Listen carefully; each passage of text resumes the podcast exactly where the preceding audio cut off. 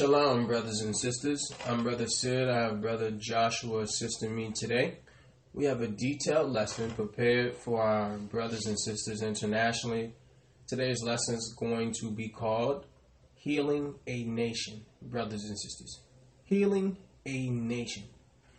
Our people need healing. The children of Israel, we're speaking of. Uh, many of our lessons are for Gen- Jews and Gentiles alike, and everyone will be able to utilize what we're learning here today, but predominantly Israel, because there's a epidemic going on within our communities, um, where we're falling apart, brothers and sisters. As the earth gets older, it appears that we get worse, and we're going to go to some scriptures that are going to highlight or magnify that the children of Israel need healing. They've been stomped on, they've been disenfranchised, they've been destroyed psychologically, physically, financially. Um, and we're going to utilize the Bible to try to utilize some of the spiritual tenets of healing in regards to the natives, the Negroes, the Hispanics, uh, some of the Puerto Ricans. Um, we also have the Costa Ricans. We also have the people of the South China and South Pacific Sea, the Cambodians and Vietnamese,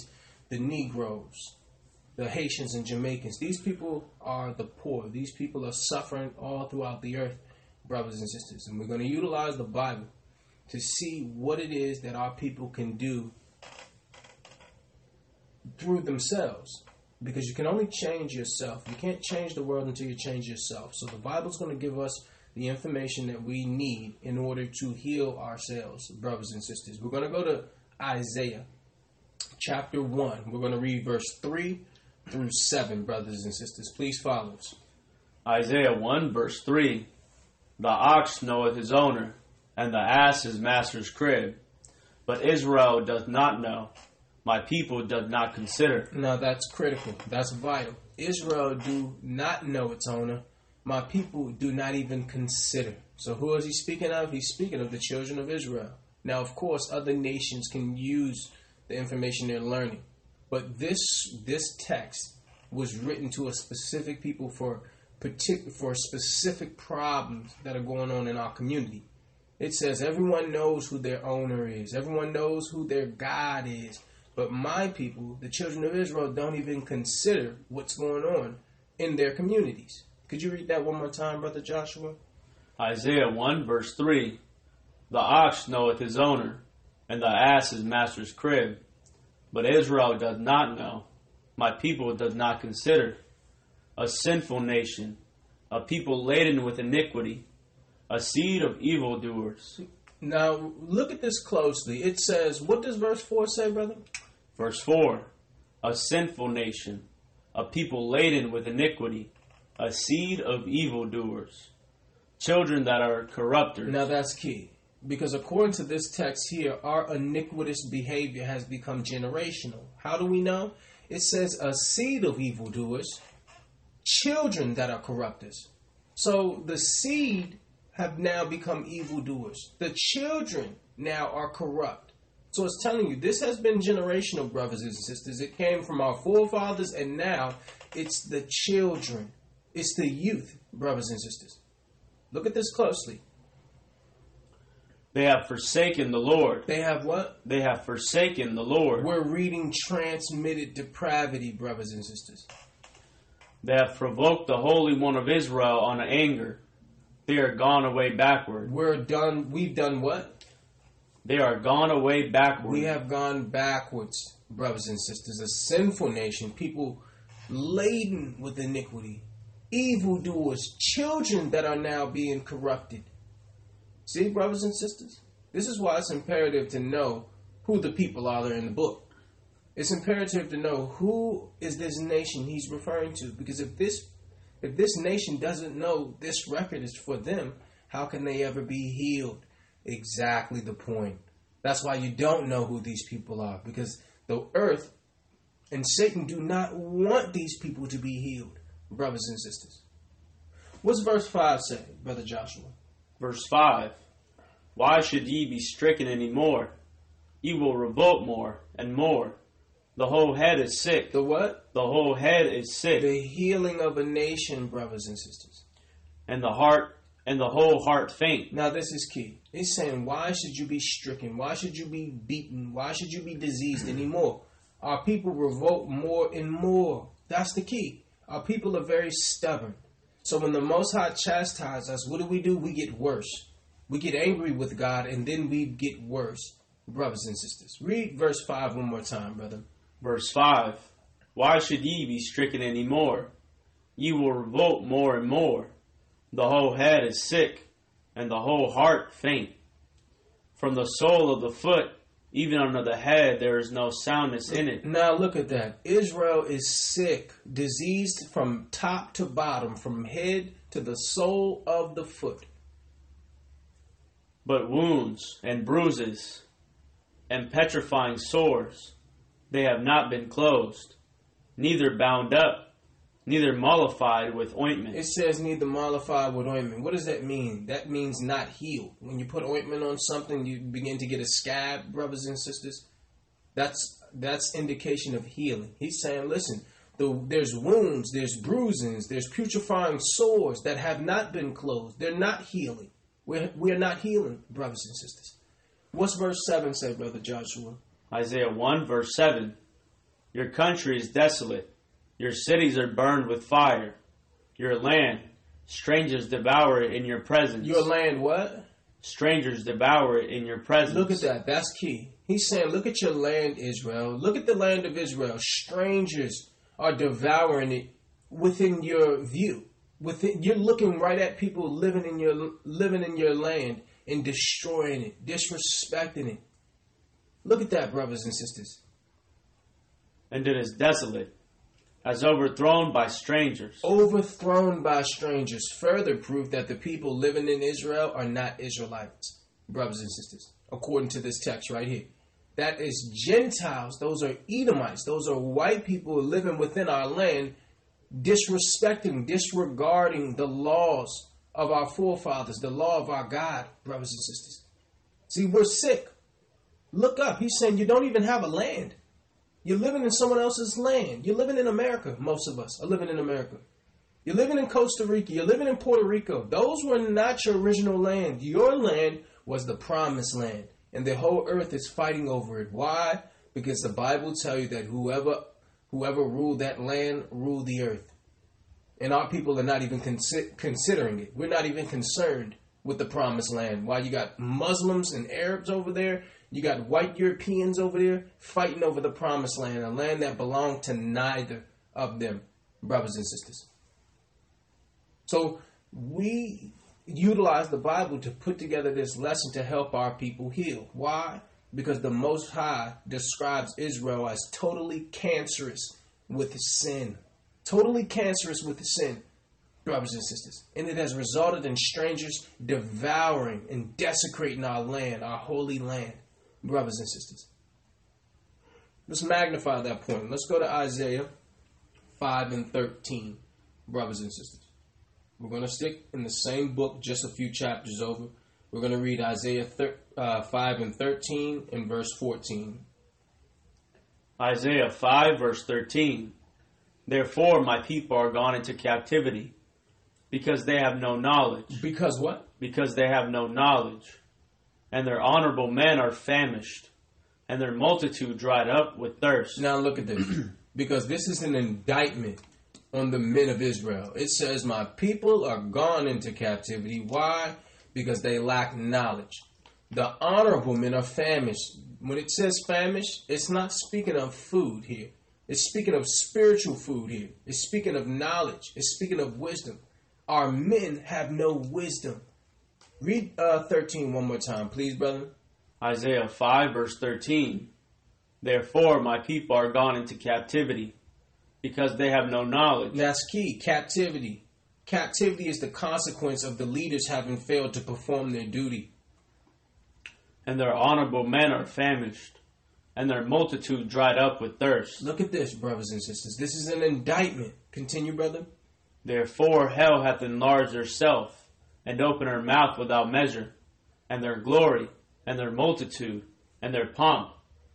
And he that rejoiceth shall descend into it. Look at this, brothers and sisters. It says, Because our men have no knowledge, hell has enlarged itself.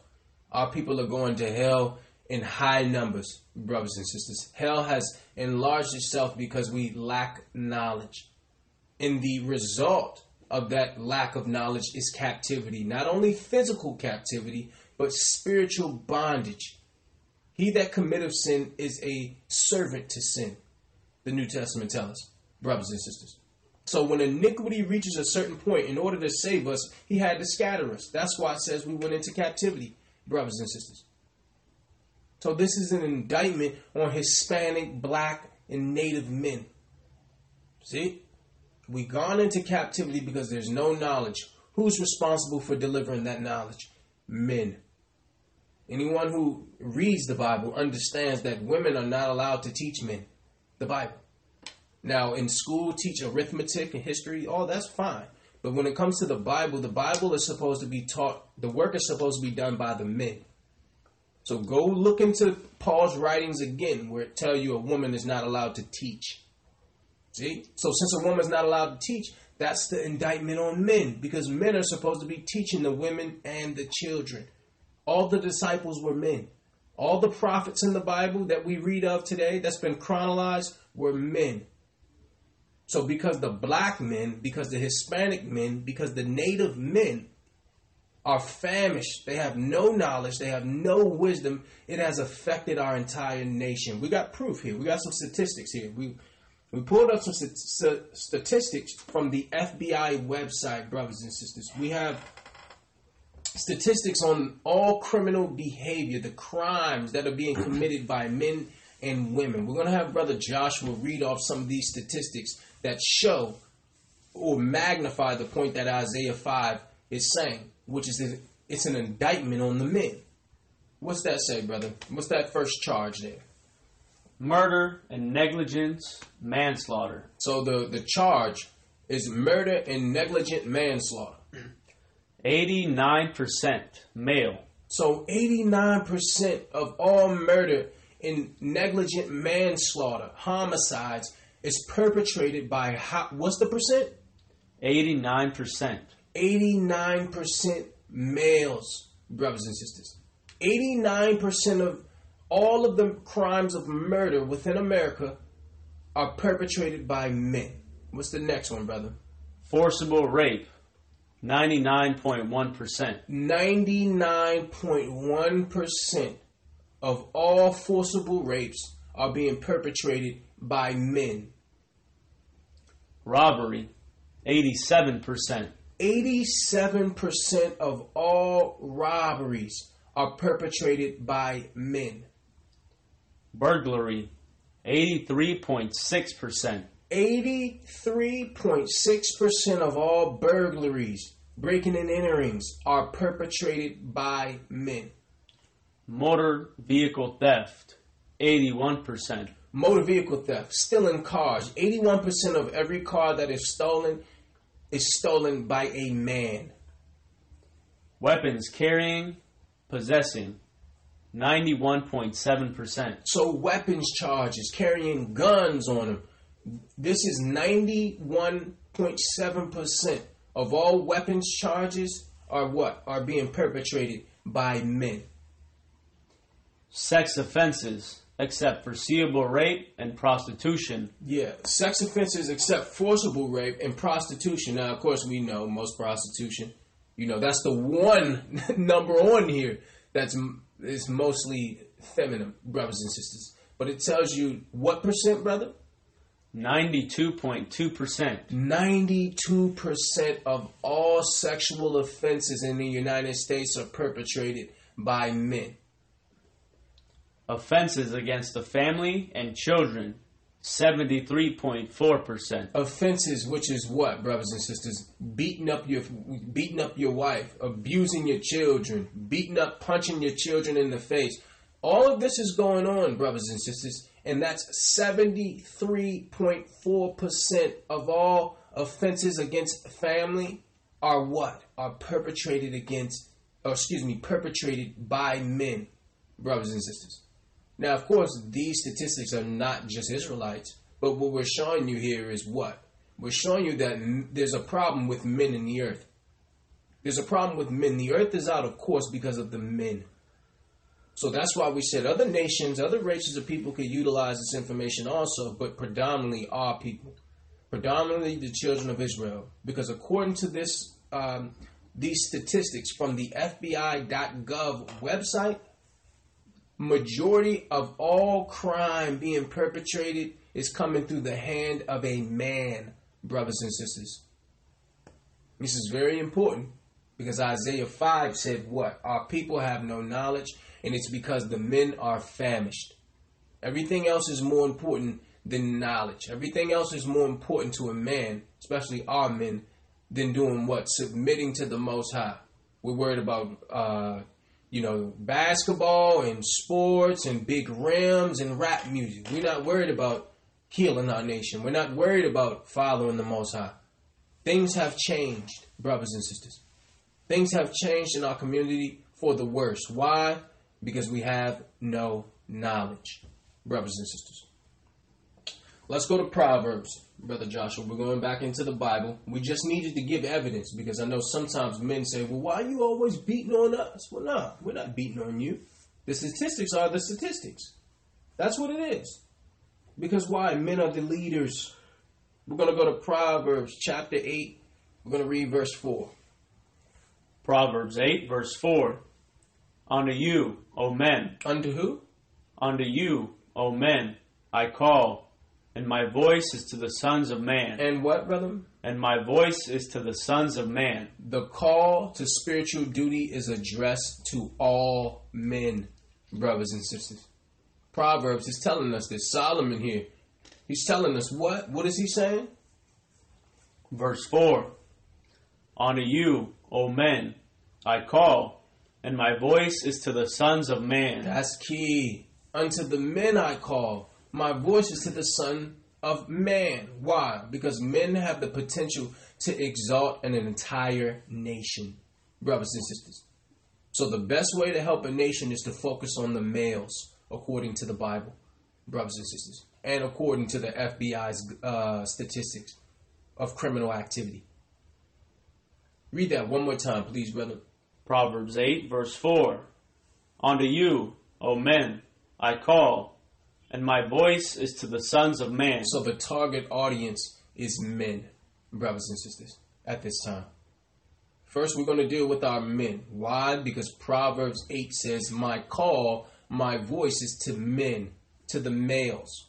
The males are the issue with the earth, especially within our communities, brothers and sisters. It's the males, it's the male influence or lack thereof that has us in shambles, brothers and sisters. To magnify that point, we're going to go to Ezekiel. We're going to stay in the Old Testament here, brothers and sisters. Please follow us. Let me see here. We're going to Ezekiel 14, verse 3 and 5. Ezekiel 14, verse 3 Son of man, these men have set up their idols in their heart. Read that one more time, brother. Verse 3 Son of man, these men have set up their idols in their heart. Now that's key. These men have set up their idols where? In their heart. So the Most High knows that the real idols are in the mind and heart. Verse 3 Son of man, these men have set up their idols in their heart. These women, These men, these children, these men have set up their idols in their heart and put the stumbling block of their iniquity before their face. Should I be inquired of at all by them? Now, this is key because an idol is anything that a person devotes himself to for ultimate satisfaction, brothers and sisters. See, these men have set up idols in their heart. What's verse 4 say, Brother Joshua? Verse 4 Therefore speak unto them, and say unto them, Thus said the Lord God, Every man of the house of Israel that setteth up his idols in his heart, and putteth the stumbling blocks of his iniquity before his face, and cometh to the prophet, I the Lord will, will answer him that cometh according to the multitude of his idols. Now, this is key because idolatry is found in a heart that desires something more than pleasing the Most High. We're talking to men here. What's verse 5 say, Brother Joshua? Verse 5 That I may take the house of Israel in their own heart, because they are all estrangers from me through their idols. Look at this closely, brothers and sisters. He's speaking to the house of Israel. He said, We're all estranged from him. That means separate from him through our idols. So anything we place before our obedience to the Creator is idolatry. Now remember, we know Exodus 20, the Ten Commandments. Love the Lord your God with all your heart. Place nothing above the Most High. That's in the commandments, the ten, brothers and sisters. So what he's showing us here is idolatry is specifically prohibited, especially in the first and second commandments, brothers and sisters. Men are worried about what? We're married. We're worried about cars. We're worried about foreign women. Yeah, I got a foreign. You know, we're worried about Michael Jordan shoes. We're worried about looking good and and, and, and having on uh, what are they? swag and drip and all this stuff. This is what we're worried about. We're not worried about the Most High. We're not worried about righteousness. We're not worried about ele- elevating our nation. There's there's something going on within our communities, brothers and sisters, and it starts with the men. If you want to understand what's going on with our people, only thing you have to do, a good measurement, is just listen to the music. Listen to the music that we're making, brothers and sisters. Why? Because that's the pulse of the youth. The hip hop music is the pulse of the youth, brothers and sisters. Just listen to it. Just look at some of those uh, some of those videos, brothers and sisters. Look at some of those videos and you can see what's going on morally with our people, brothers and sisters. Today's lesson is the healing of a nation. We're going to utilize the Bible. We're going to pull out the scriptures that we ought to utilize in order to what? In order to heal ourselves, to heal our nation. Because the other nations, if you're waiting on them to do something, you're going to die before they help you. They love it that you're destroying yourselves. They love it. We're gonna let's go to Isaiah 46 to magnify that point. We're in the Old Testament here. We're going to Isaiah chapter 46, verse 3 through 8, Brother Joshua. Isaiah 46, verse 3 Hearken unto me, O house of Jacob, House of Israel, and all the remnant of the house of Israel, which are born by me from the belly, which are carried from the womb. Now he's telling you, he's speaking directly to the children of Israel. That's why it's important to know who the children of Israel are, brothers and sisters. Verse 4 And even to your old age I am he, and even to hoar hairs will I carry you. He's saying, until, listen, I don't care how old you get, you belong to me. I have made, and I will bear, even I will carry, and I will deliver you. Look at this. He's saying, I will carry you, I will deliver you. To whom will ye liken me, and make me equal, and compare me, that we may be like? Now look at this. He's saying, You're dealing with idolatry. Who can you compare to me? I carry you, I protect you, I deliver you. No one else, nothing else. Verse 6 They lavish gold out of the bag, and weigh silver in the balance, and hire a goldsmith, and he maketh it a god, He does what? and he maketh it a god. Now, brothers and sisters, you know this is referring to us. Who love jewelry more than us? Who love Rolex watches and, and, and diamond rings and, and gold teeth? We make these things our gods, brothers and sisters. Verse 6 They lavish gold out of the bag, and weigh silver in the balance, and hire a goldsmith, and he maketh it a god. They fall down, yeah, they worship. We worship this stuff, brothers and sisters. Verse 7 They bear him upon the shoulder, they carry him, and set him in his place. And he standeth, from his place shall he not remove. Yeah, one shall cry unto him, yet can he not answer. nor save him out of his trouble. So he said, no matter what your idols are, cannot save you. Whether it's your car, it's your rims, it's your husband, it's your wife, it's your children, whatever it is that you're putting above the Most High, and your happiness is placed in that above the Most High, guess what? They cannot save you from the, your trouble. Because why? When you're in trouble, you call on Him. You call on Him, but it's hard for you to submit. You can't call on Mama. You can't call on Daddy. You can't call on your car. You can't call on your, your $5,000 watch. This is what he's telling men. Read verse 8, please, brother. Verse 8 Remember this, and show yourselves men, Do what? and show yourselves men. Bring it again to mind. Now, brothers and sisters, according to these scriptures we just read, he's telling us look, idols, they have no life. They have to be carried from room to room. they have to be carried from room to room. And this is the evidence that we have a skewed perception. Read verse 8, brother. Verse 8 Remember this, and show yourselves men. See, that's the evidence right there that we have a skewed perception of what? Of masculinity. Brothers and sisters, if you put anything before your obedience to God, you're not a man, according to this text. Read that one more time, brother. Verse 8 Remember this, and show yourselves men.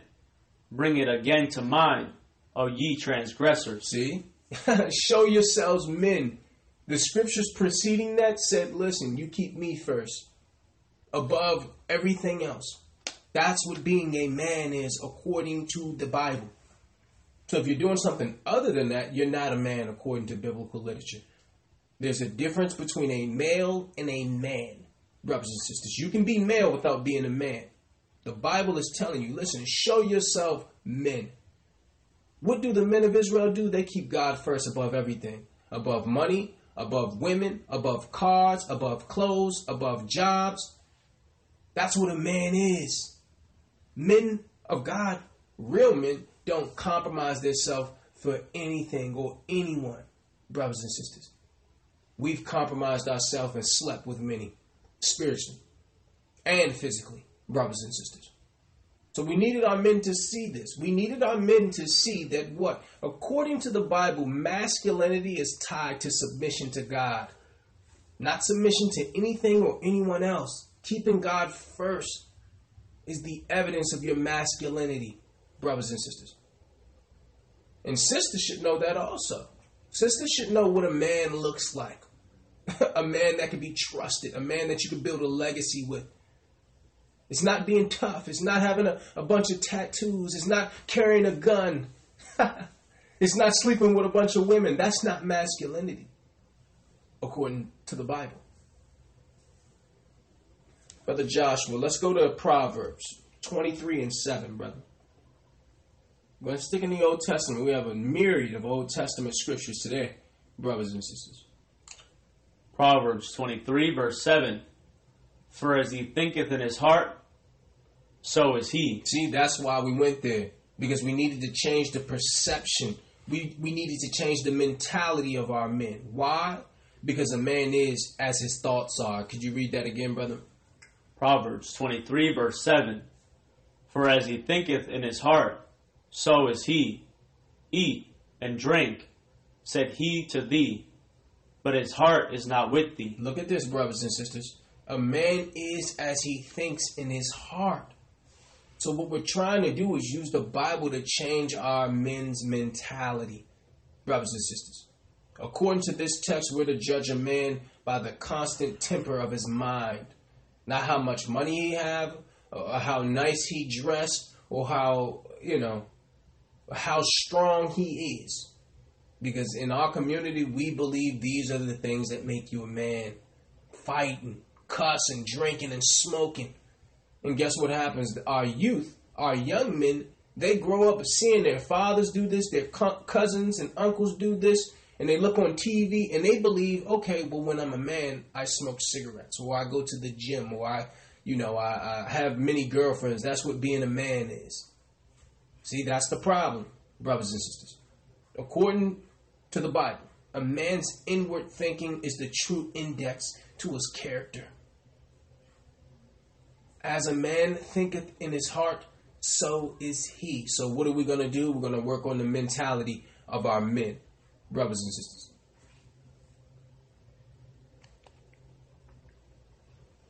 Brothers and sisters, follow us to Isaiah chapter 3. We're going to read 1 through 7.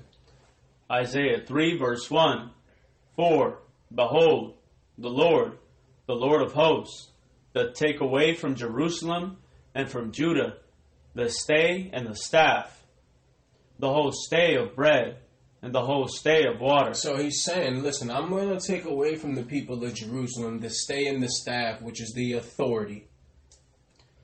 The mighty man and the mighty man of war, the judge and the prophet and the prudent and the ancient, the captain of fifty and the honorable man and the counselor and the cunning Artificer. artificer and the eloquent orator. Now look at this, brothers and sisters. The Most High's judgment was to deprive us of godly, competent leaders. This is all leadership here. He's saying the captains, the honorable men, uh, the artificers, and the, the the orators. All this, the, all of this is no longer in our community. All these leaders. This is referring to the men, brothers and sisters. We have no leadership amongst our nation. Our men are not leaders. They're not real men anymore, according to the Bible. Why? Because they've been brainwashed. They've been programmed. They've been taught what masculinity is according to Satan, according to the world. It's time for us to wake up. Now that we have our identity, it's time. It's time to get back in order, brothers and sisters, especially our men, because if our men get in order, the rest of the nation will follow, brothers and sisters. Read verse 4, please, brother.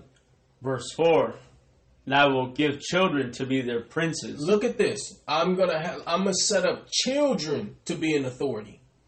and babes shall rule over them. Look at that. Who's running loose in our communities? Who's dictating what's going on in our communities? Who's dictating what's cool in our communities? Children, kids, those with with no maturity, brothers and sisters. Verse 5 And the people shall be oppressed, every one by another, and every one by his neighbor. The child shall behave himself proudly against the ancient, and the base against the honorable. Look at this. Based on us having a lack of leadership, what's going on? The whole nation is out of order. It says the youth will behave against the, the elderly, the ancient, the wise. You'll have the base, which is the bottom of our people, going against the top, which is the leadership. Why? Because we lack knowledge, brothers and sisters. Read verse 5 one more time, please, brother. Verse 5 And the people shall be oppressed, every one by another, and every one by his neighbor. The child shall behave himself proudly against the ancient, and the base against the honorable. When a man shall take hold of his brother of the house of his father, saying, Thou hast clothing, be thou our ruler, let this ruin be under thy hand. Now look at this, brothers and sisters. Look at this. It's saying if a man take a his brother and say, "Listen, you you have clothing, you have everything I need, you have knowledge. I need you to be the leadership." Read verse seven, brother. Isaiah 3, verse 7 In that day shall he swear, saying, I will not be an, an healer, I will what? I will not be an healer, for in my house is neither bread nor clothing. Make me not a ruler of the people, Make me what? make me not a ruler of the people. The men refuse to accept responsibility or accountability. That's what this is showing. None of our men want to take accountability. Nobody wants to be a role model. Nobody wants to work. It's all about games right now, brothers and sisters. See? So our nation is desperate for leadership. See? Our people are desperate for leadership, brothers and sisters. Jump to verse 12, brother Joshua. What's that say? Verse 12 As for my people, children are their oppressors. What did that say, brother? As for my people, children are their oppressors, and women rule over them. Look at this, brothers and sisters. The consequences are a destitute and defeated nation. When men abdicate their roles in society, the women and children take up the slack. Read that one more time, brother. Verse 12 As for my people, children are their oppressors, and women rule over them. O my people, they which lead thee cause thee to err, and destroy the way of thy paths. Now look at this. Now you have children oppressing and women ruling over us, acting outside of the bounds of their created makeup. So what we're reading here is the Most High shows that women and children tend to hasten a nation's fall. Why? Because they're inexperienced and unqualified for leadership. When the men are out of course, the nation suffers. It says the children are oppressing us because why? Those are the people running around robbing. It's the children. It's the youth. They're the ones smoking the dope. They're the ones selling the dope. And the women rule over them. Most of us don't even have our father in the house. Our women dictate everything amongst our nation. Something is going on amongst our nation where men are not being men. The women are running over them and dictating everything that goes on. It wasn't it wasn't that way in the past when we were honorable, when we were noble, when we were righteous and strong. The men were the men. The women were the women and the children were the children. There's a there's a role for everyone to play. But the man doesn't know his role. It's obvious.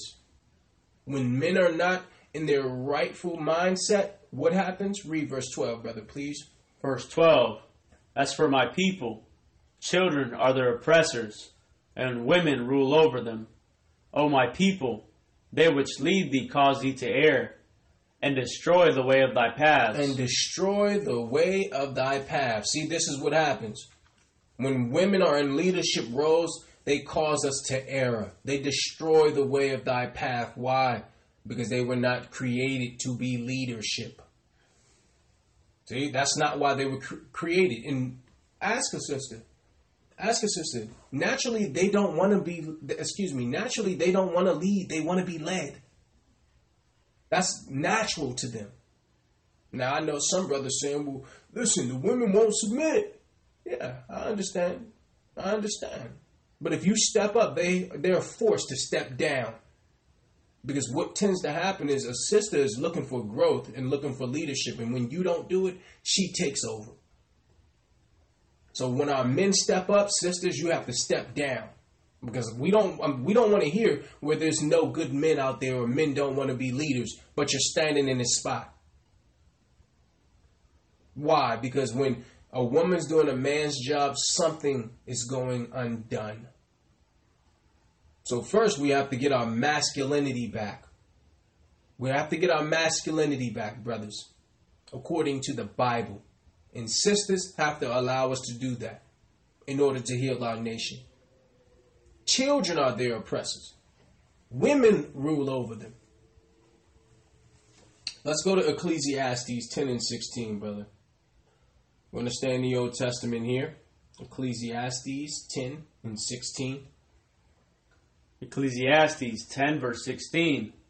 Woe to thee, O land, when thy king is a child. When what? When thy king is a child, and thy princes eat in the morning. When thy king is a child. It said children are their oppressors. So, brothers and sisters, what is this telling us? A nation will rise or fall with its leaders, with its leadership. Why? Because the morals of a nation hardly ever rise higher than the virtue of the leadership. Read that one more time, please, brother. Ecclesiastes 10, verse 16. Woe to thee, O land, when thy king is a child. It says, Woe, look at that. Shame, destruction, pain to the land when the king is a child, immature. Woe to thee, O land, when thy king is a child, and thy princes eat in the morning. So, our nation's first need is a mature leader, mature leadership. That must be our men, brothers and sisters. What's the last part say, brother? Verse 17. No, Oh, verse, yeah, verse 16. verse 16. And thy princes eat in the morning. And thy princes eat in the morning. Brothers and sisters, Eating here implies beginning the day with sensual enjoyment instead of such honest work. See? So our leaders are people who, when they get up in the morning, they're just looking to fulfill their flesh. They're looking to have fun. They're looking to fulfill their desires. That's who our leadership is. In the Bible, hard work went on in the morning, in the day. You started off with the hard work. That's not what's going on amongst our people. The first thing we do when we get up, especially our men, is looking for lust, to fulfill our lust. Woe to thee when thy king is a child, immature. Only thing they want to do is play games, get high, get drunk. No real work. Do not want to uplift our community. This is critical. Because the only, the only way to heal our nation is to first change the mentality of the men. So we're dealing with the men. Let's go to Proverbs 28 and 16. When thy princes when thy princes eat in the morning. That scripture said. Proverbs 28, verse 16. The prince that wanteth understanding is also a great oppressor. Read that one more time, brother. The prince that wanteth understanding is also a great oppressor. But he that hath Hated. he that hateth covetousness shall prolong his days. Now the key part I want you to focus on is that first part. Read that one more time, please, brother. Verse 16. The prince that wanteth understanding is also a great oppressor. Now that's key because wanting understanding is what? It's evidence that he's deficient of it. See? a prince that wanteth understanding is also a great oppressor. So that means what? Leadership devoid of wisdom always oppress the people, brothers and sisters. And that's what we have going on here. The leadership should be those with the wisdom, brothers and sisters. See, we dictate who's leaders in our community based on who have money, as if money make you a leader. So because uh, LeBron James or Michael Jordan, they have, you know, they shoot, they play a kids game for a king's ransom, and they're leaders. Because Jay Z makes money. These are our leaders. In the Bible, it wasn't so. It wasn't a popularity concert. I mean, uh, a popularity contest on leadership brothers and sisters. The leadership was those with the wisdom and understanding. No matter who's cool, no matter who's fresh to death, no matter who has the money or the girls. That doesn't dictate who's a leader. I would encourage you to go and uh, find on YouTube Malcolm X.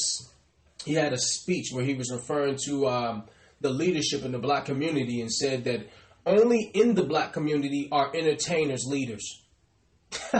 trumpet players and, and, and, actors and actresses and hip hop artists. These are leaders in our community. We're the trumpet players. We're the singers.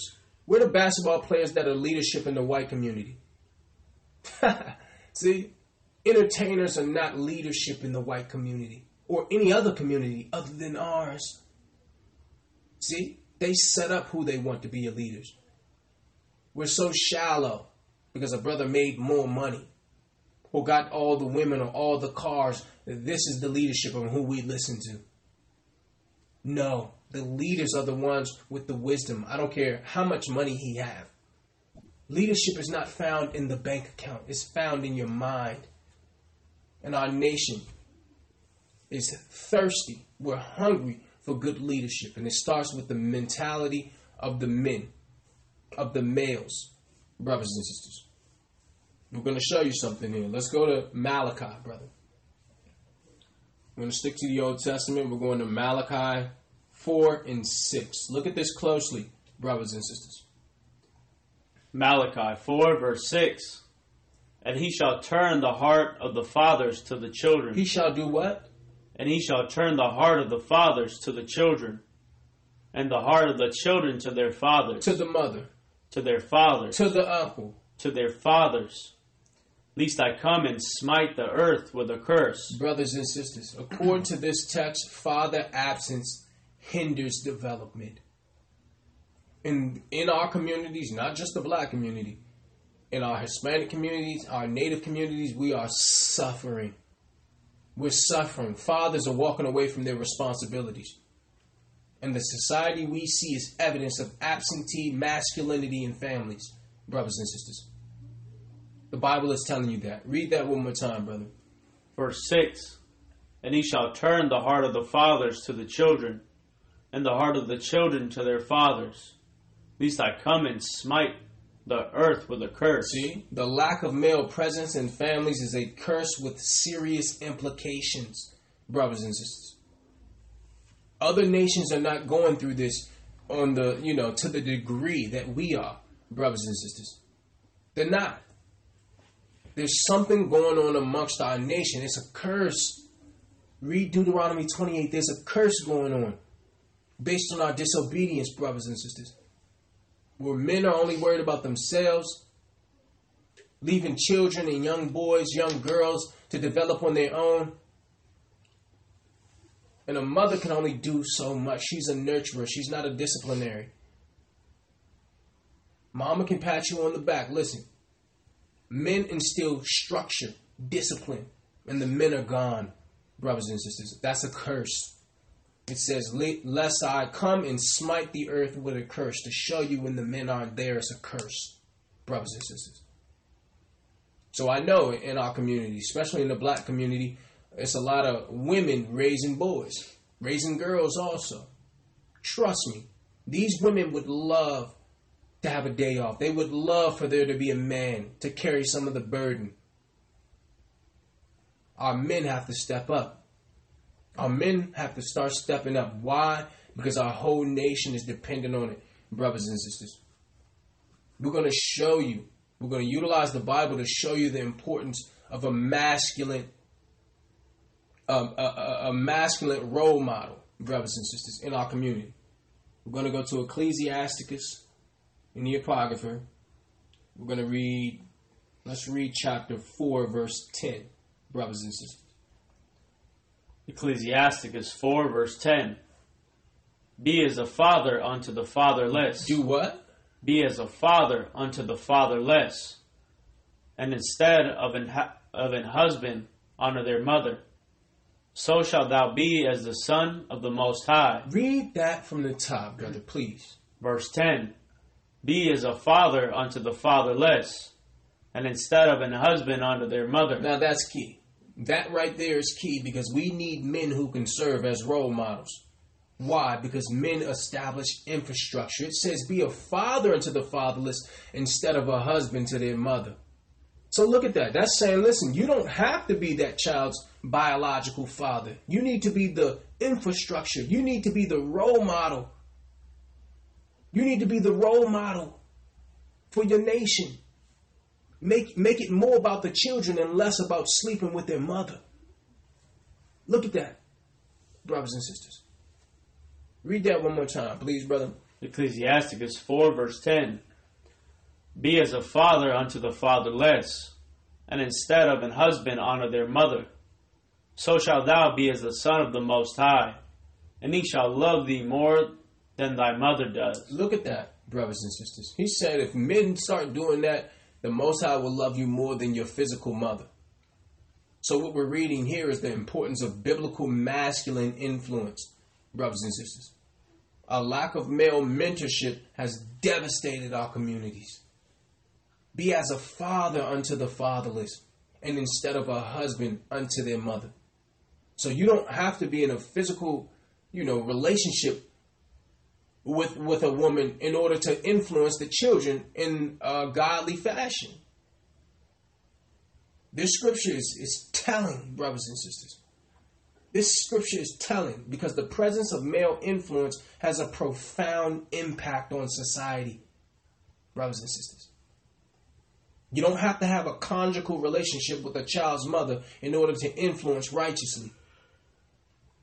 See, so it always in the Bible, you go throughout the Old Testament, it talks about being a father to the fatherless. That's all throughout the scripture. Why? Because it's important to have a masculine role model. Masculinity.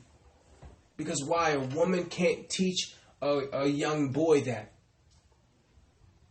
A woman is emotional. A man is not supposed to be, you know, emotional all the time.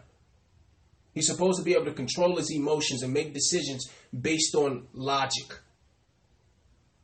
You can't learn that from a woman. A woman can only be what she knows, and that's a woman. So I always tell young brothers who probably, you know, didn't have a masculine influence to read the book of Ecclesiasticus, read the book of Proverbs, because those are two books that will grow you into a man fast. Those two books, Ecclesiasticus and the Apocrypha and Proverbs, all young men should read that, especially if there hasn't been a male role model in your life. Because the Most High is your Father, and He will teach us how to be men.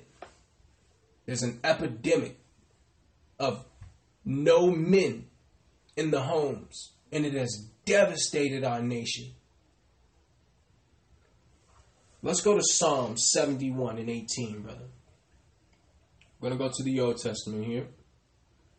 Psalms chapter 71, verse 18. Psalm 71, verse 18.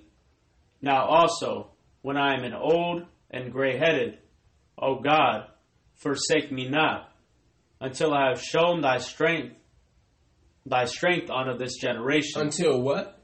Until I have shown thy strength unto this generation, and thy power to every one that is to come. Look at this. This should be the biblical mentality of every man, brothers and sisters. Did you see what it said there? It says, listen, I'm old, I'm gray right now, but don't forsake me. Don't forsake me until I can show your strength to this generation. see? This is how a society makes progress, brothers and sisters. See what we're reading here? Mentorship. Mentorship enables a future age to act with the results from wi- the wisdom of the past, brothers and sisters. That's key. Every man should take this same mentality that we're reading here. David is saying, Listen, I'm old, I'm gray here, but don't allow me to die until I've been able to teach the next generation. See that, brothers and sisters? Read verse 18 one more time, brother, please. Psalm 71, verse 18.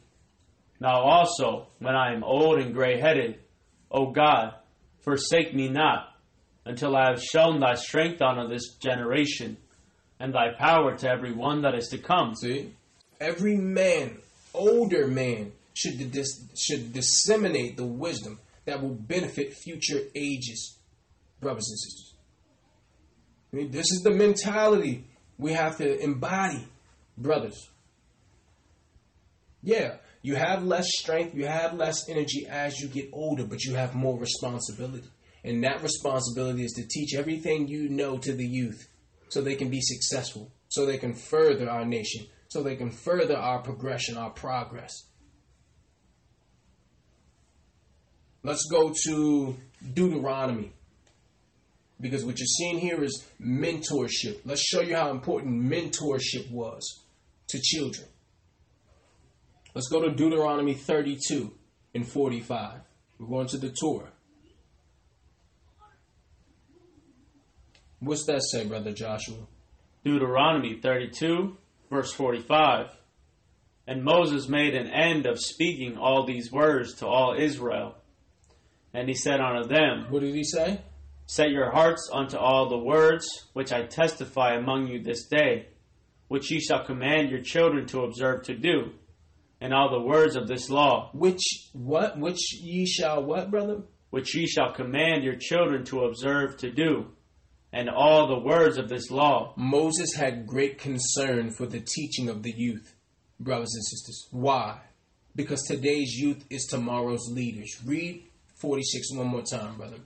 Verse 46 And he said unto them, Set your hearts unto all the words which I testify among you this day, which ye shall command your children to observe to do, all the words of this law. This is a commandment, brothers and sisters. We are accountable for raising up godly generations. See? Mentorship, brothers and sisters. And this don't have to be your own child, as Ecclesiasticus said. Be a father unto the fatherless instead of a husband to his mother. What we're reading here is compulsory for a successful nation, brothers and sisters. Let's go to Deuteronomy 11. Let's go to Deuteronomy 11, verse 18 and 19. Deuteronomy 11, verse 18. Therefore shall ye lay up these, these my words in your heart and in your soul. Read that one more time, brother, please. Therefore shall ye lay up these my words in your heart and in your soul, Lay up these words in your soul. and bind them for a sign upon your hand. That means be able to do nothing without looking at this. If you have something written on your hand, everything you do with your hand, you see. That they may be as frontlets between your eyes. And ye shall teach them your children, And in what? and ye shall teach them your children. This is obligatory for a well functioning nation. speaking of them when thou sittest in thine house, and when thou walkest by the way, when thou liest down, and when thou risest up. Look at this. Without this, the nation malfunctions. He's saying, teach this to children no matter if you're sitting down, you're walking, you're, you're lying down, or when you're getting up. look at this. Look at the look at how Moses felt about instructing children. See? We have to understand the value of the youth, brothers and sisters. Read verse read verse 19 one more time, brother. Verse 19 And ye shall teach them your children, speaking of them when thou sittest in thine house, and when thou walkest by the way, when thou liest down, and when thou risest up. See, this is essential for national opulence, brothers and sisters. This is how we neutralize the secular environment that's training the youth. I want you really to see how Moses felt about the youth. We're still dealing with our men here. This is how you heal a nation from the male to the children. It starts with the male. And that's not only, if, you know, for young boys. Young girls need masculine influence also. A young girl needs a masculine influence to be taught what's ladylike. This is what a man is supposed to do. This is what a man of God looks like. So it's not just for young boys, this is for girls also. Young girls need a good masculine role model, or rather, influence. Let's uh, let's go to Deuteronomy six and six. We got a lot of Moses here today. Deuteronomy six and six. Deuteronomy 6, verse 6 And these words which I command thee this day shall be in thine heart, and thou shalt teach them diligently unto thy children, And thou shalt and thou shalt teach them diligently unto thy children, and shalt talk of them when thou sittest in thine house, and when thou walkest by the way, and when thou liest down, and when thou risest up. brothers and sisters, are you seeing this? The development of the youth is of high importance, according to Moses. This is how we counterbalance the secular education taught by society, brothers and sisters. Are you seeing this? Because why? The youth is being overlooked. The youth is being overlooked. That's purpose. Satan have uh, have set up a system on where the men are off getting high, playing games, throwing dollars at the strip club. The youth are running the streets and they're only being taught by the enemy at school. A child that's only taught at school is an uneducated child. Read verse 6 and 7 one more time, brother, please. Deuteronomy 6, verse 6 And these words which I command thee this day shall be in thine heart, and thou shalt teach them diligently unto thy children, and shalt talk of them when thou sittest in thine house, and when thou walkest by the way, and when thou liest down, and when thou risest up. Why is he saying this, brothers and sisters? Why is he magnifying this point? Because it's easier to build strong children than to pair, excuse me, than to repair broken adults. It's easier. Get them while they're moldable. Get them while they're impressionable. Our youth should be properly introduced to the world in which they live, brothers and sisters. We're learning how to heal our nation. Starts with the men. And our men have to take have to put their focus on the youth. The only thing we're focused on is money and women for some reason amongst the children of Israel. Two things that you should not be focused on at all. Your main focus should be submitting to the Most High. The Most High will bring you everything else. I know brothers who all their whole days consist of trying to find out where the girls is at. I'm like, brother, read a book. read something, brother. Work, do something, brother. Okay? And they've done that through the media. They've made us believe that we're supposed to be these players. You ever notice that? How the players are always us on TV. See, that's that propaganda, brothers and sisters. That's that brainwashing to make us believe that's where our value is at. our value is what? In our wisdom. And our responsibility is to who? The youth. To pass on that wisdom to the next generation. Why? Because they will be the leaders of the new age. Let's show you something here. Let's go to Second Maccabees, brother. Because if you don't take interest in the youth, Satan will. We're going to prove that. Let's go to Second Maccabees, chapter 4. We're going to read 7 through 9. Now, this is during the time of Seleucus and Antiochus Epiphanes, brothers and sisters. Look at this. This is the Greek Empire. Second Maccabees 4, verse 7. But after the death of Seleucus, when Antiochus, Antiochus called Epiphanes, Epiphanes took the kingdom, Jason, the brother of Onias, labored underhand to be high priest. This is during the Greek Empire. Promising unto the king by intercession three hundred and three score talents of silver and of another revenue, eighty talents. Continue. Beside this, he promised to assign an hundred and fifty more, if he might have license to set him up a place for exercise. Now, here it is, brothers and sisters. This is the Greeks. They wanted to set up a gym. They wanted to set up, they wanted to uh, have licenses to set up gyms because you have to understand the sports that came from the Greeks brothers and sisters. Israelites did not compete in sports. We didn't work out and all that type of stuff. Why? Because we were physically gifted. I don't need to work out. I'm already strong. I don't need you to teach me martial arts. We already know how to fight. But they had something that they were trying to cultivate amongst our youth. Read that one more time, brother, please. Verse 9. Beside this, he promised to assign a hundred and fifty more, if he might have license to set him up a place for exercise, and for the training up of youth in the fashions of the heathen. And for what, brother? And for the training up of youth in the fashions of the heathen. Look at that. In training up the youth in the fashions of the heathen. So if you don't educate the youth, Satan will. Satan has always had a high level of attentiveness for the youth, brothers and sisters.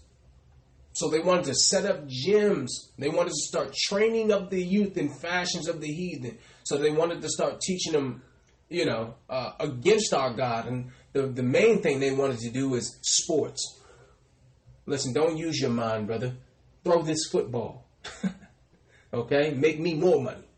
Yeah, LeBron James make a lot of money, but the person who owns the team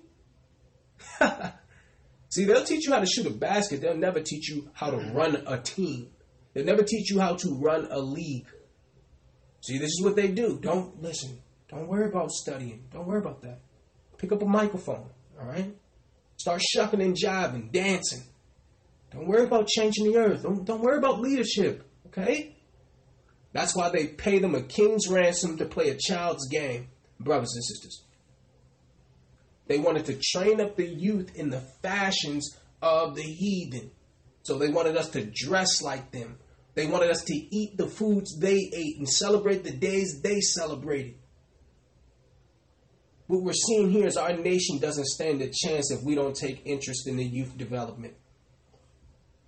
Why? Because Satan has always targeted the youth, and you can you can see it because right when you turn about what 13, 14, 15, what does Satan use? He uses the music. At that age is when children become interested in music. see? And remember, Satan was the angel of music, brothers and sisters.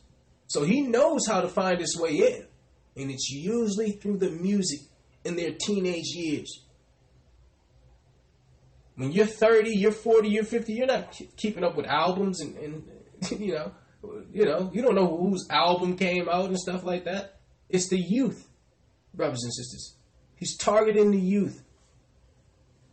So if we don't take interest in the youth, Satan will, brothers and sisters. He will. So here we're going through the tenets of how to heal our nation. And it starts with the men, number one. And then that will trickle down to the youth. If we can get the men right, the youth will follow. Why? Because they'll have no choice. They'll have no choice. Because men have to set up infrastructure. Men have to set up discipline. And you can only do that by leading. A leader doesn't tell people what they do, they do it first. See, that's the difference. You can't tell somebody what to do and you're not doing it. So it's going to start with our men, and that will have a trickle down effect to the children and the women, brothers and sisters. Let's show you how important, we're going to show you how important the youth is and how Satan has always looked to target them. Brothers and sisters, we're going to the book of Jasher, chapter 67. Why? Because we wanted to show you that Satan has always targeted the children, he's always targeted the youth. We just saw the Greek Empire saying, listen, we want to train up the children in the fashions to follow the culture of the heathens. And here we are now in the Egyptians, uh, with the Egyptians and Pharaoh. And to show you how Pharaoh focused in, he honed in and targeted the youth. Let's go to Jasher 67 and 53. Jasher 67, verse 53. And when the children of Israel heard this thing which Pharaoh had commanded, to cast their male children into the river, some of the people separated from their wives, and others adhered to them. So look at this. Pharaoh had a command to cast the male children into the river. Here it is again. Here it is again. Not only is he coming after the children, but specifically the males. So we're telling you how important the male is within our nation. Read that one more time, brother. Verse 53 And when the children of Israel heard this thing which Pharaoh had commanded, to cast their male children into the river, some of the people separated from their wives, and others adhered to them. So it's saying, listen, when they understood if they had babies, they were going to be thrown into the river. Some people just separated from their wives completely because they didn't want to, you know, um, experience the pleasure that comes with sleep. Read verse 40, 54, brother, please. Verse 54 And from that day forward, when the time of delivery arrived to those women of Israel who had remained with their husbands, they went to the field to bring forth there. So they went to the field to have the children there. And they brought forth in the field, and left their children upon the field, and returned home. So what the Israelite women did was they left and went into the fields to bring forth these children, devoid of a midwife. Read 55, brother, please. Verse 55 And the Lord who had sworn to their ancestors to multiply them. See, our people are. This is what they know about our people. Our people multiply exponentially. They know this about us, brothers and sisters. Why do you think they're pushing vaccinations? Population control, because they know we multiply at a rapid rate. We always have. Verse 55 And the Lord who had sworn to their ancestors to multiply them sent one of his ministering angels, which are in heaven, to wash each child in water, to anoint and swathe it and to put it into its hands two smooth stones, from one of which it sucked milk, and from the other honey, and he caused its hair to grow to its knees, by which it might cover itself, to comfort it, and to cleave to it, through his compassion for it. Now look at this, brothers and sisters. Here he is using nature to sustain these children. He's using stones here to feed it, honey, and to give it milk, brothers and sisters. And then he had the hair grow around the child to protect the child, that it may be covered. Because why? These children were left in the field. So look at what's going on here. Read verse 56, brother, please. Verse 56 And when God had compassion over them, and had desired to multiply them upon the face of the land, he ordered his earth to receive them, to be preserved therein till the time of their growing up. After which the earth opened its mouth and vomited them forth, and they sprouted from the city like the herb of the earth and the grass of the forest. And they returned each to his family and to his father's house, and they remained with them. So the earth opened up and it received the babies and nurtured them until they had grown up sufficiently, brothers and sisters. And when that happened, the Most High allowed the earth to open back up, and these children were coming out of the earth as grown men. That's what was going on here. Read that one more time, brother, please, so they can get this. Verse 56 And when God had compassion over them, and had desired to multiply them upon the face of the land, he ordered his earth to receive them to be preserved therein till the time of their growing He up. ordered the earth to receive them, so the earth sheltered them. They went into the earth. After which the earth opened its mouth and vomited them forth, and they sprouted forth from the city like the herb of the earth and the grass of the forest. And they returned each to his family and to his father's house, and they remained with them. So look at this. They came out as grown men. These children that were left in the fields now return to their father's house as grown men. Are you seeing this, brothers and sisters? so the Egyptians are seeing these grown men just walk into the city. They're like, what, what? I mean, what is going on here? What's going on here? But it shows you how much the Most High cares about the youth. That He protected these children. They're living in the earth. Continue, brother. Verse 57 And the babes of the children of Israel were upon the earth like the herb of the field, through God's grace to them. And when all the Egyptians saw this thing, they went forth, each to his field with his yoke of oxen and his Plowshare. plowshare. So here it is. Once the Egyptians saw this, they went to the field to find where these where these men coming from. Chapter 67, verse 58. And when all the Egyptians saw this thing, they went forth, each to his field with his yoke of oxen and his plowshare.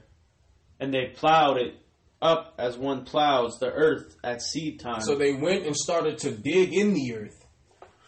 and when they plowed, they were unable to hurt the infants of the children of Israel. So the people increased and waxed exceedingly. So look at this. They were looking to destroy us, brothers and sisters, but the Most High put protection there for these children. Continue, brother.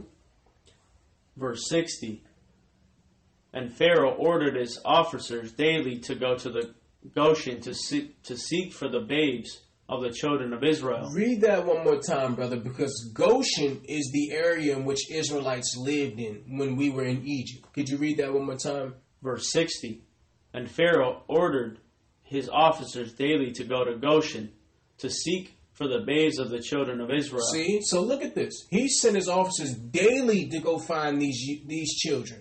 And what happened, brother? and when they had sought and found one they took it from its mother's bosom by force and threw it into the river And did what? and threw it into the river.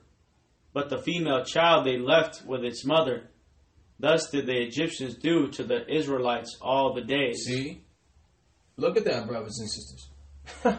so, if by chance they did find a male child, they threw him in the river. To show you Satan has always targeted the youth.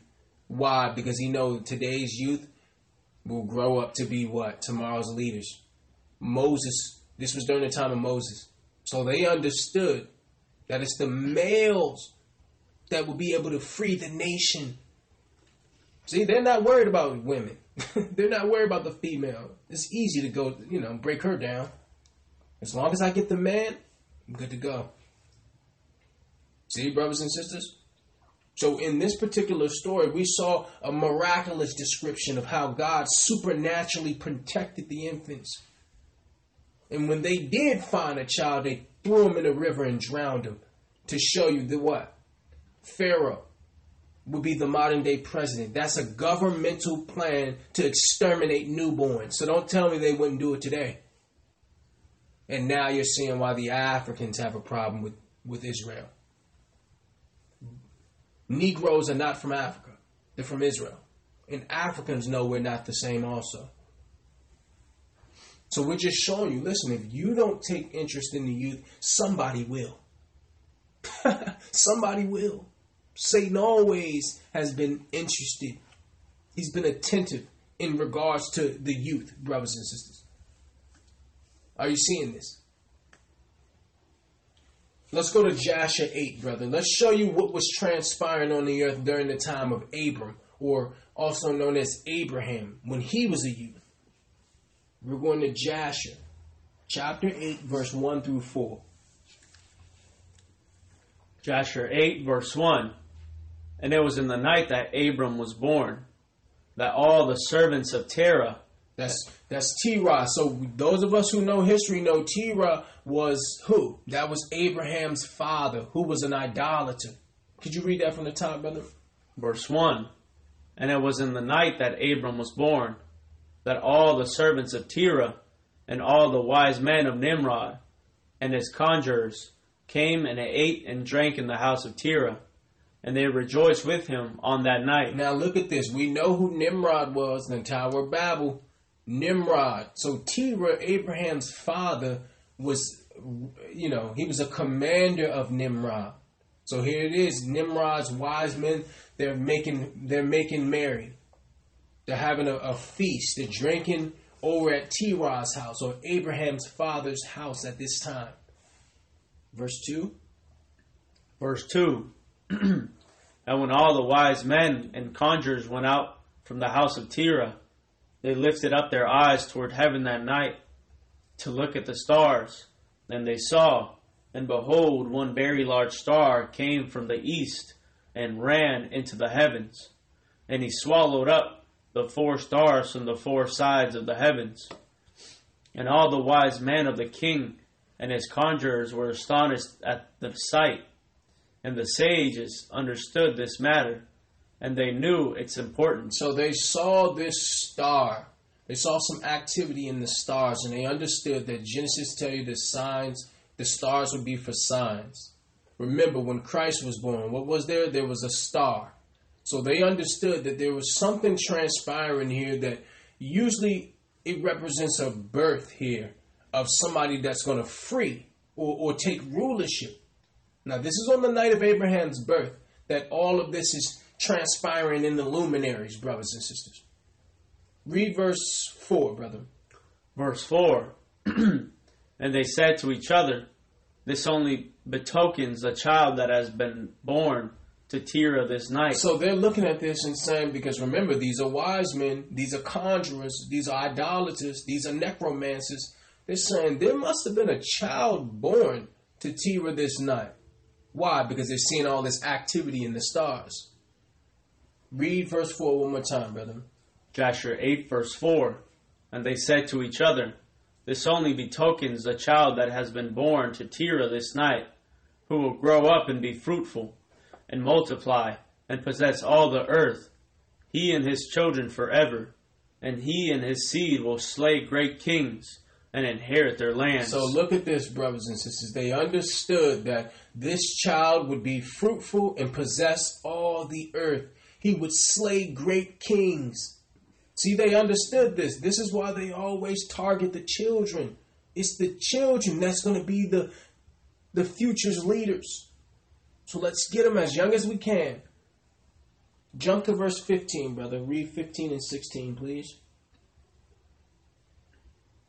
Verse 15 And the king said to Terah, I have been told that a son was yesternight born to thee, and after this manner was observed in the heavens at his birth. See, so he's saying the wise men went and told Nimrod, told the king, and said, "Listen, uh, um, he had a child there, and that child, according to the stars, the luminaries, the heavenly tables, that child is going to rule the earth, him and his seed."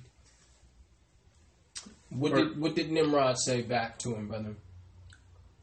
Verse 16 And now therefore give me the child. Do what?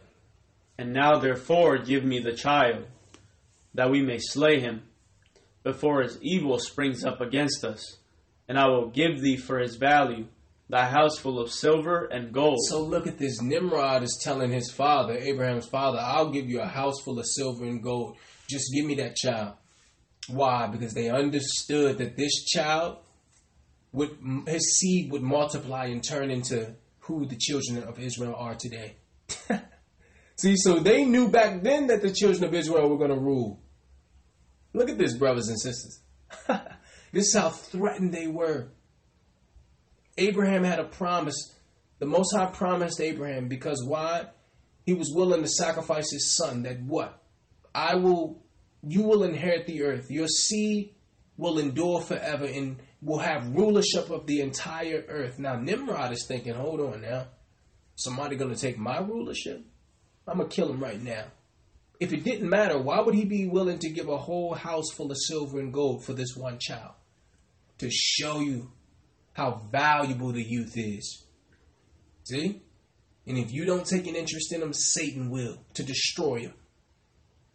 Jump to verse 35 and 36, brother. This is during the time of Abraham's birth. Nimrod has now offered his father what? Money, jewelry, and gold to do what? To destroy his son. Jasher 8 and 35.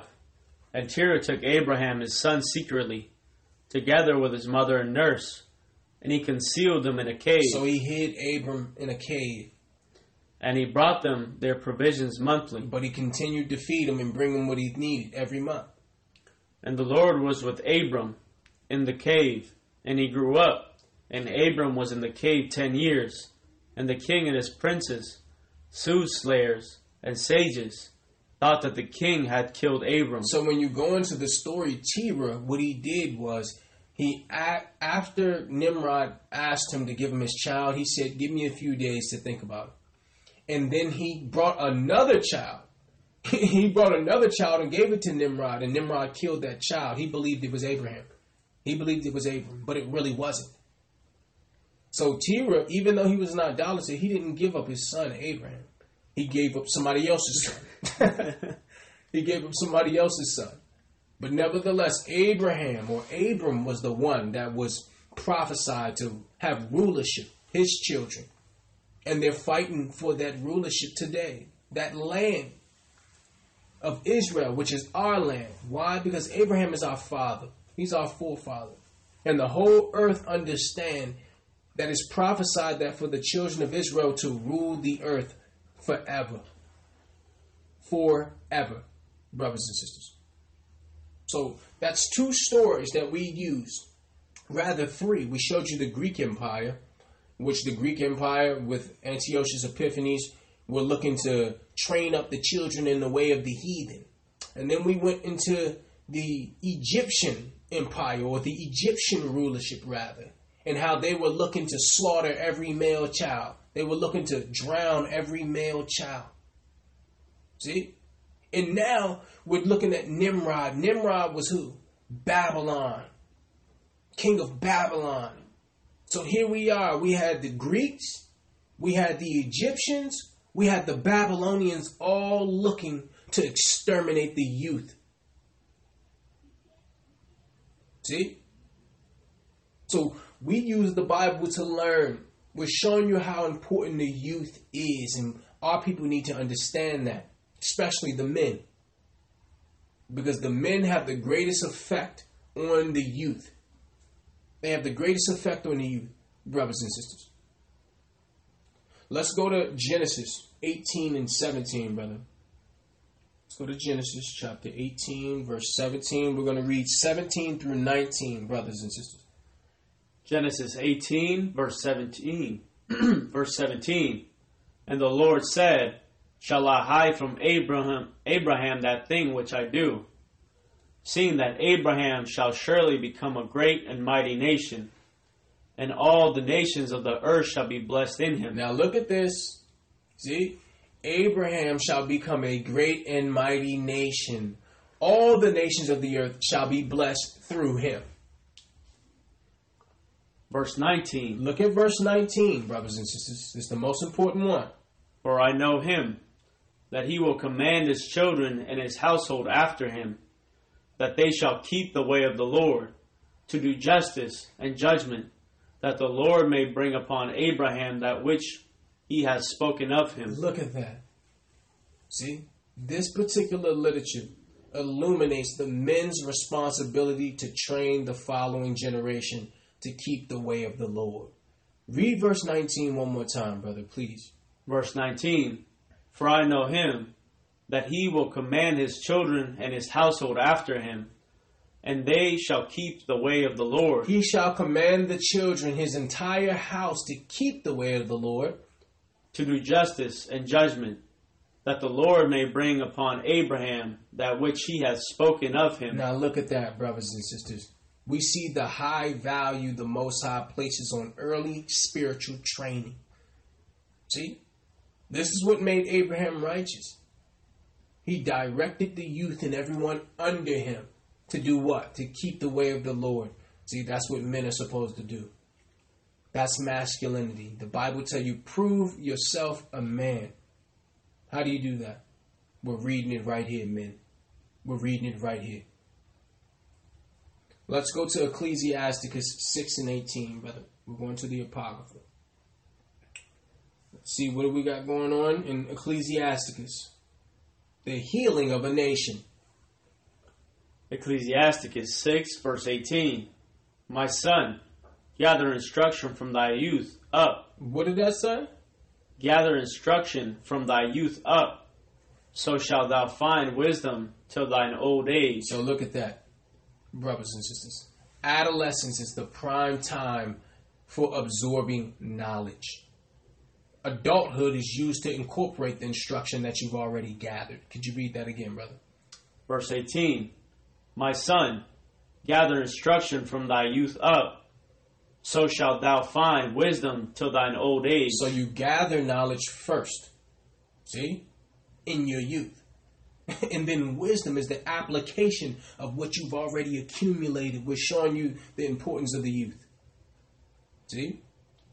This is what we need to understand in order to heal our nation. Men, first of all, have to start taking responsibility for leadership, for learning, and that will trickle down to the youth. Why? Because the men are the teachers, the men are the leaders. Let's go to Psalms 78 and 3, Brother Joshua. The healing of a nation. Psalm 78, we're going to read 3 through 6.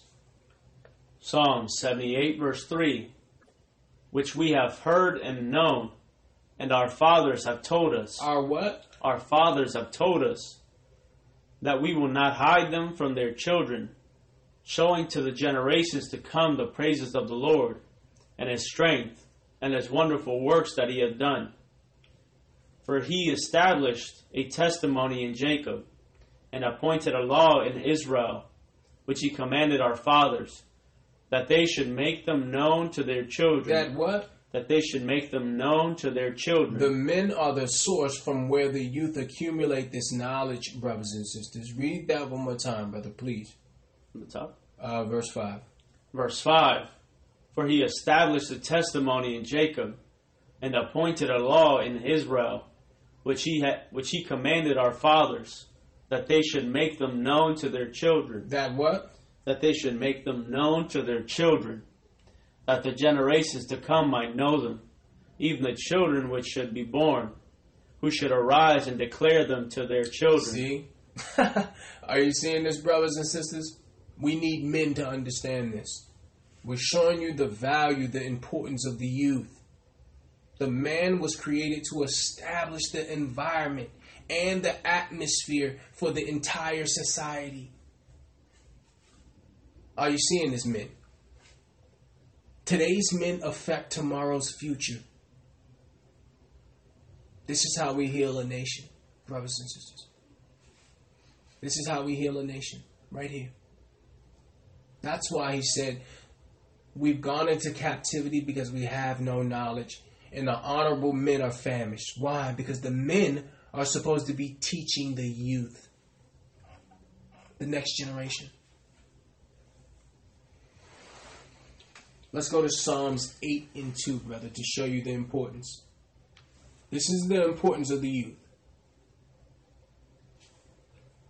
Psalms 8, verse 2 Out of the mouth of babes and sucklings hast thou ordained strength because of thine enemies. Read that one more time, brother. Verse 2 Out of the mouth of babes and sucklings hast thou ordained strength because of thine enemies, that thou mightest still the enemy and the avenger. Now look at this. out of the mouth of babes, out of the mouth of youth, he've ordained strength. So it, excuse me, it emphasizes the beneficial ministry of the youth. See, it's the youth that will be instrumental in bringing down the enemy. How do we know? Read that one more time, brother. Verse 2 Out of the mouth of babes and sucklings hast thou ordained strength because of thine enemies. Because of who? Because of thine enemies, that thou mightest still the enemy and the avenger. That thou mightest still the enemy and the avenger. So the warriors in this warfare will be the youth, brothers and sisters. The Most High always used the youth for deliverance, always. Moses, Christ, right? Abraham. They were called from their youth. David. See, he doesn't use old people. He'll just have somebody born that he can that he can shape and mold from their youth. See, he never uses somebody who's already old and it. He always creates something new. Moses, from his youth, they were killing every male child in Egypt based on that. Abraham, they were looking to kill him from his youth. David was a youth when he slayed Goliath. See? The Most High always uses the youth, and we should not overlook this valuable resource in the Master's plan.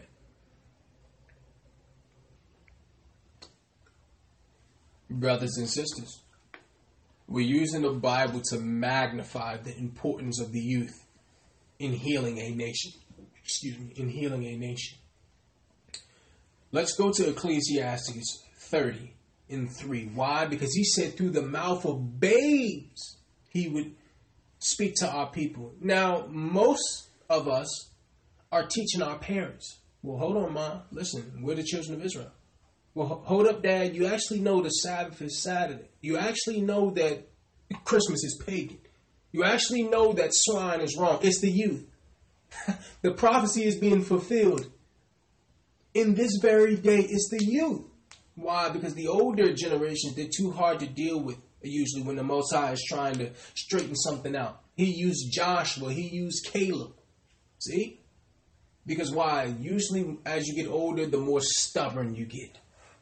And you have to relearn the last 50 years of your life. See, the youth, they don't have that much to relearn. They haven't been living that long. But when you've been living one way and going to Christian church for 40 years, 30 years, 50 years, it's hard. So the youth are going to lead this movement. It's the youth. You can already see it. The youth are now coming to their parents and saying, "Well, listen, I you know, I don't do Sunday worship. I don't eat swine, I don't eat shellfish." and your mother and father, your grandmother looking at you like, "What?" Yes, exactly. Why? Because if the children can do it, if the youth can do it, then guess what? So can their parents, so can their grandparents. See? We're showing you the importance of the youth here, brothers and sisters. It's not the those with the PhDs and you know who've been teaching the word for 30 years. That's not who he's using. He's using those without formal education who didn't go to theologian seminary college. The people that learn amongst us in our church, I mean, these Christian pastors couldn't even sit down with you with you all. You know too much. You know, you if you've been with us, you've learned more in three months than you've ever learned in a Christian church. That's for sure. It's the youth, brothers and sisters. Let's magnify that. We're going to Ecclesiasticus 30 and 3, brothers and sisters, in the Apocrypha. Ecclesiasticus 30, verse 3. He that teacheth his son grieveth the enemy. Read that again. He that teacheth his son grieveth the enemy. he that teacheth his son grieveth the enemy. Look at that. the value of youth to the plans of the Most High. See? The scripture we just read previous said what? It said, Out of the mouth of babes and sucklings hast thou ordained strength because of thine enemies, thou that thou mightest steal the enemy and the avenger. See? Now, what does verse 3 say in Ecclesiasticus? verse 3 He that teacheth his son grieveth the enemy, and before his friends he shall rejoice of See? him. See? The enemy hated when the youth is being taught righteousness. See? The youth are a wonderful resource in the kingdom of heaven. Wonderful. And we have to begin to realize the potential of the youth in order to heal our nation. Because it's the youth that's going to be at the forefront of this war. Let's go to Psalms 127 and 4, brother. We're just showing you the value of the youth, the Most High's plan to utilize the youth against the enemy. Psalms 127, we're going to read verse 4 and 5. Psalms 127, verse 4 As arrows are in the hand of a mighty man, so are children of the youth. Read that again, please. Verse 4 As arrows are in the hand of a mighty man, so are children of the youth. Now look at that. As arrows in the hand of a mighty man, so are the children of youth. So this psalmist refers to the youth as an arrow. that means a weapon. An arrow is small, but it's powerful. You seeing this? Read that one more time, brother, please. Psalms 127, verse 4 As arrows are in the hand of a mighty man, so are children of the youth. Happy is the man that hath his quiver full of them. They shall not be ashamed, but they shall speak with their enemies in the gate. Now look at this. He's he's saying that the youth are like arrows, small and powerful, but guess what? An arrow must be sharpened, brothers and sisters.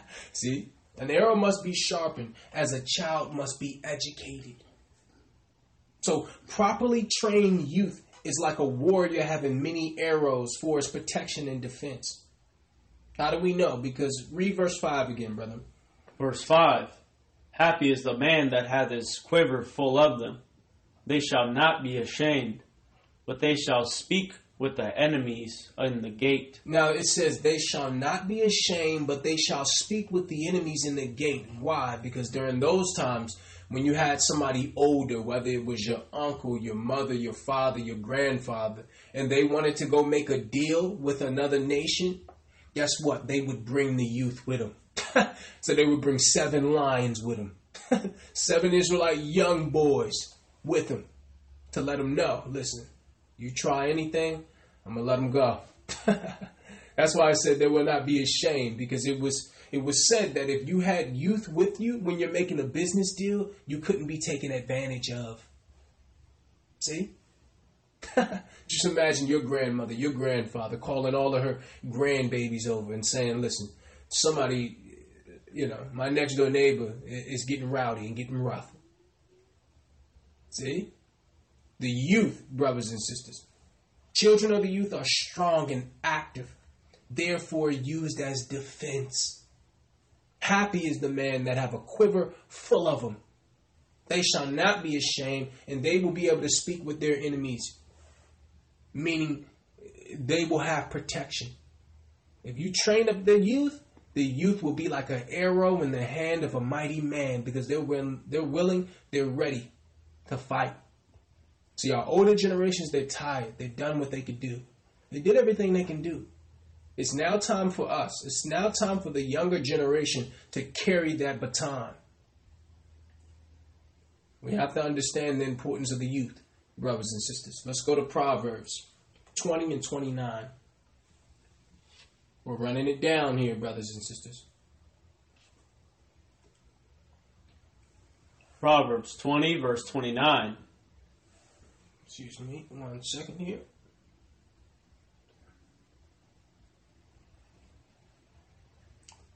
Verse 29. The glory of young men is their strength. What does that say, brother? The glory of young men is their strength, and the beauty of old men is the gray head. Look at that. The youth possesses strength, but are devoid of the experience and wisdom. It says the glory of young men is what, brother?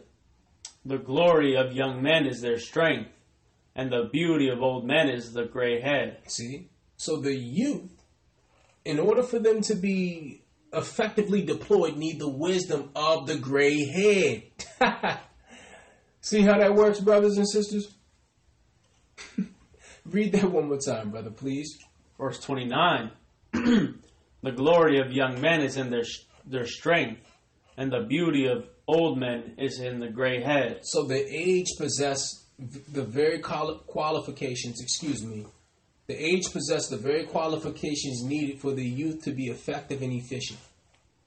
The vitality of the youth and the wisdom of age work together collectively, brothers and sisters. Are you seeing this? See?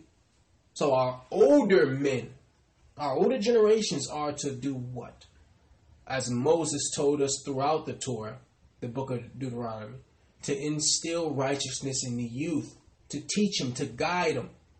Why? Because they're going to be your protection. They're going to fight this battle for you. We need the youth, brothers and sisters. Read that one more time, brother, please. Verse 29. The glory of young men is in their strength, and the beauty of old men is in is the gray head. So this is why we must have balance, brothers and sisters, because the elder of our people, they have the wisdom, but they no longer have the strength. Our youth has the strength, but not the wisdom. So we have to work together collectively here. This is how we heal our nation, brothers and sisters. We're showing you the importance of the youth. We're going to go to Matthew. Go to the gospel here, Matthew 11 and 25. What's Christ say here? Matthew 11, verse 25.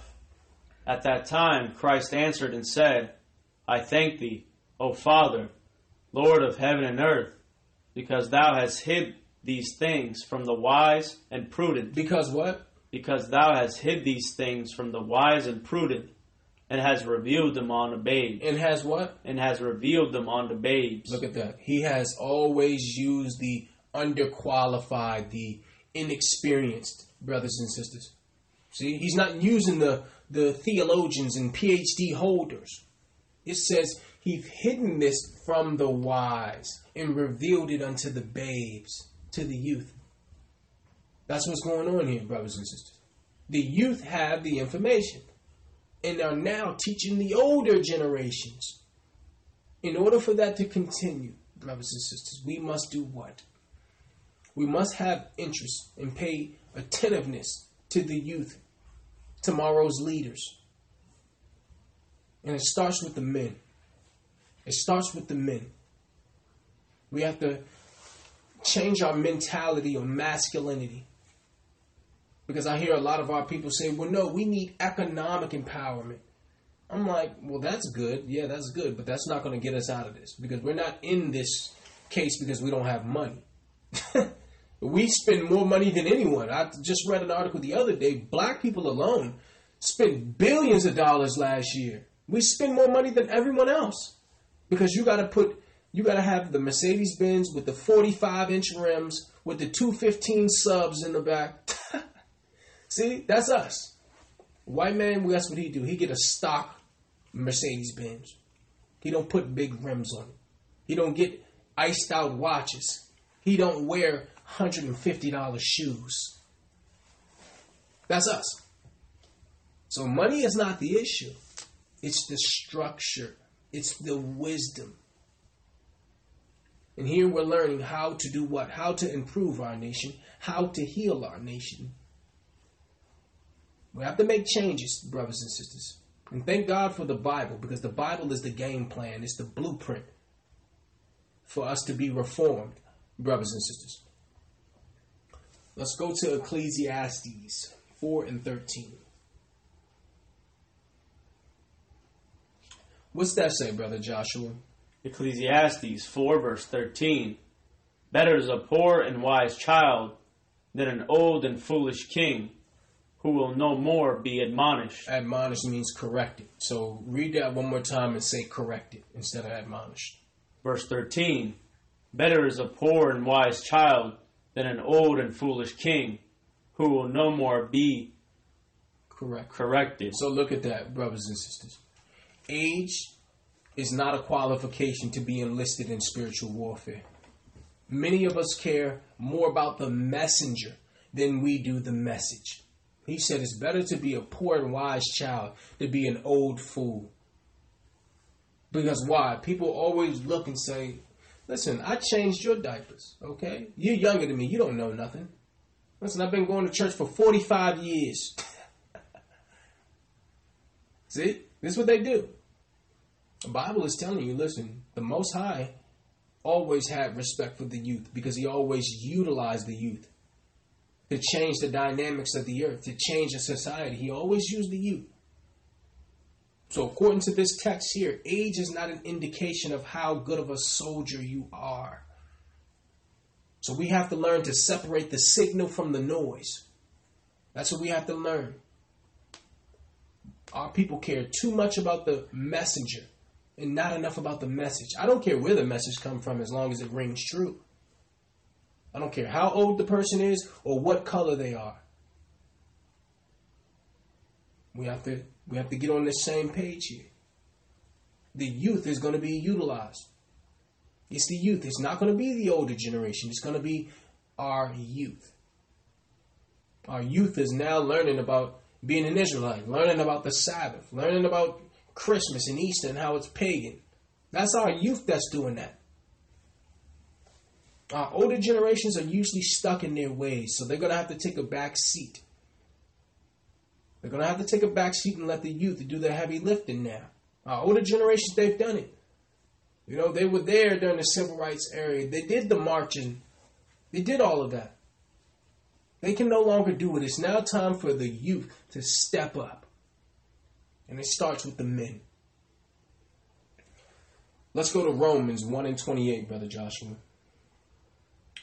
We're going to the epistles. Romans chapter 1, we're going to read verse 28 through 31. Romans 1, verse 28.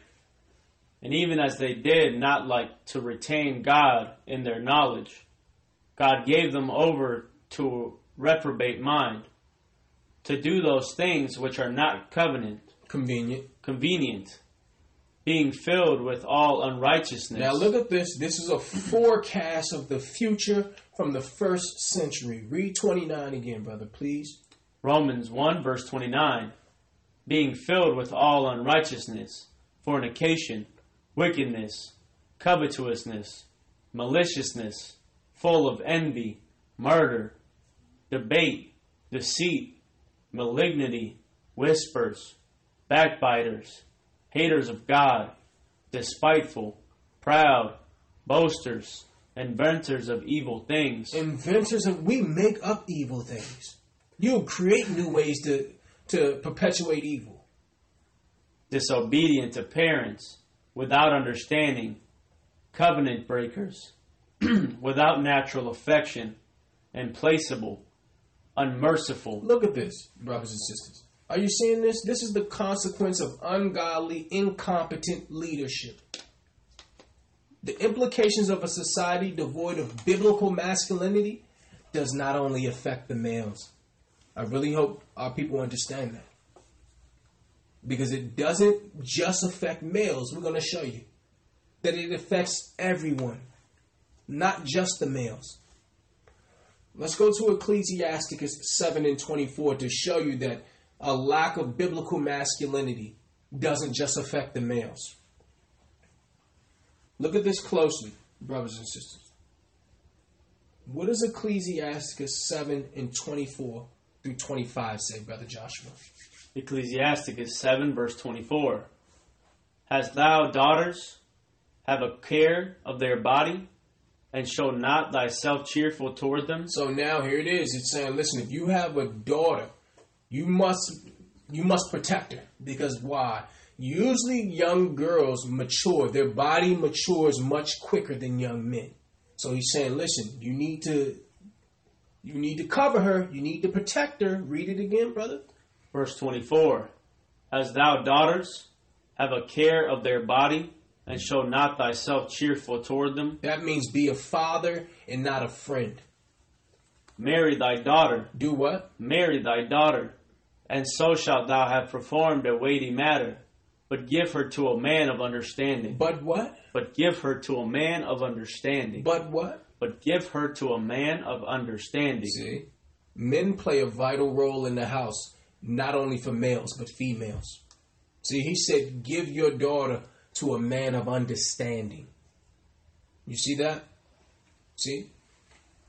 It's the father's responsibility to check out if he believes somebody is right for his daughter. They call that old school. But guess what? They do that in the Middle East today. They do that in the Middle East, in, in some places in Africa today. You don't just come, you don't just go grip up somebody's daughter, you know, or, or because she's cute or she think you cute. Nah, father got to sign off on that. So a lot of sisters wouldn't have the dysfunctions they had today if there was a proper male influence in the house. See? Why? Because if there was a masculine influence there, he would make sure that she goes with a man of understanding, a man of God. See? In the old days, you know, when our grandparents was young, they would ask you, well, listen, what's your goals? Are you going to school? What's your GPA? What church do you go to? It, it was an interrogation. You like, she stepped to me. I mean, what? this is how it was. You couldn't just go, you know.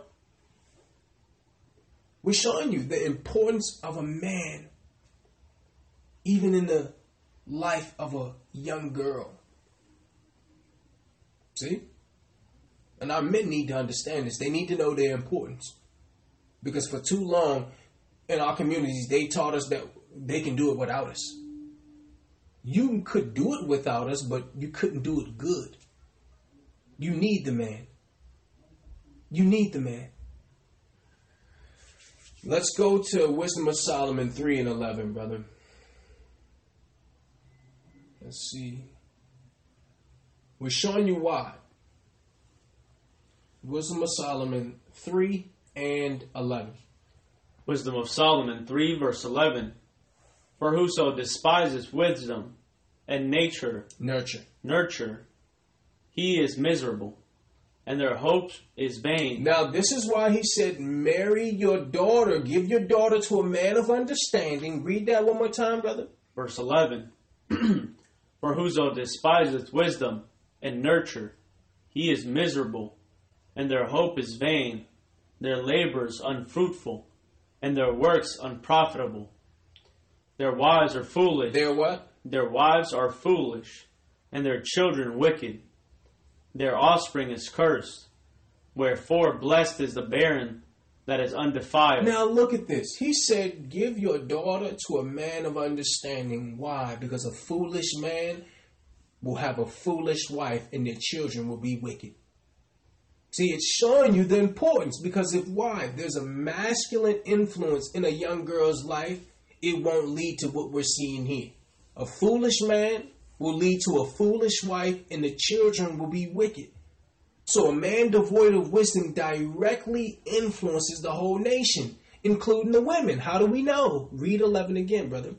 Verse 11 For whoso despises wisdom and nurture, he is miserable, and their hope is vain, their labors unfruitful, and their works unprofitable.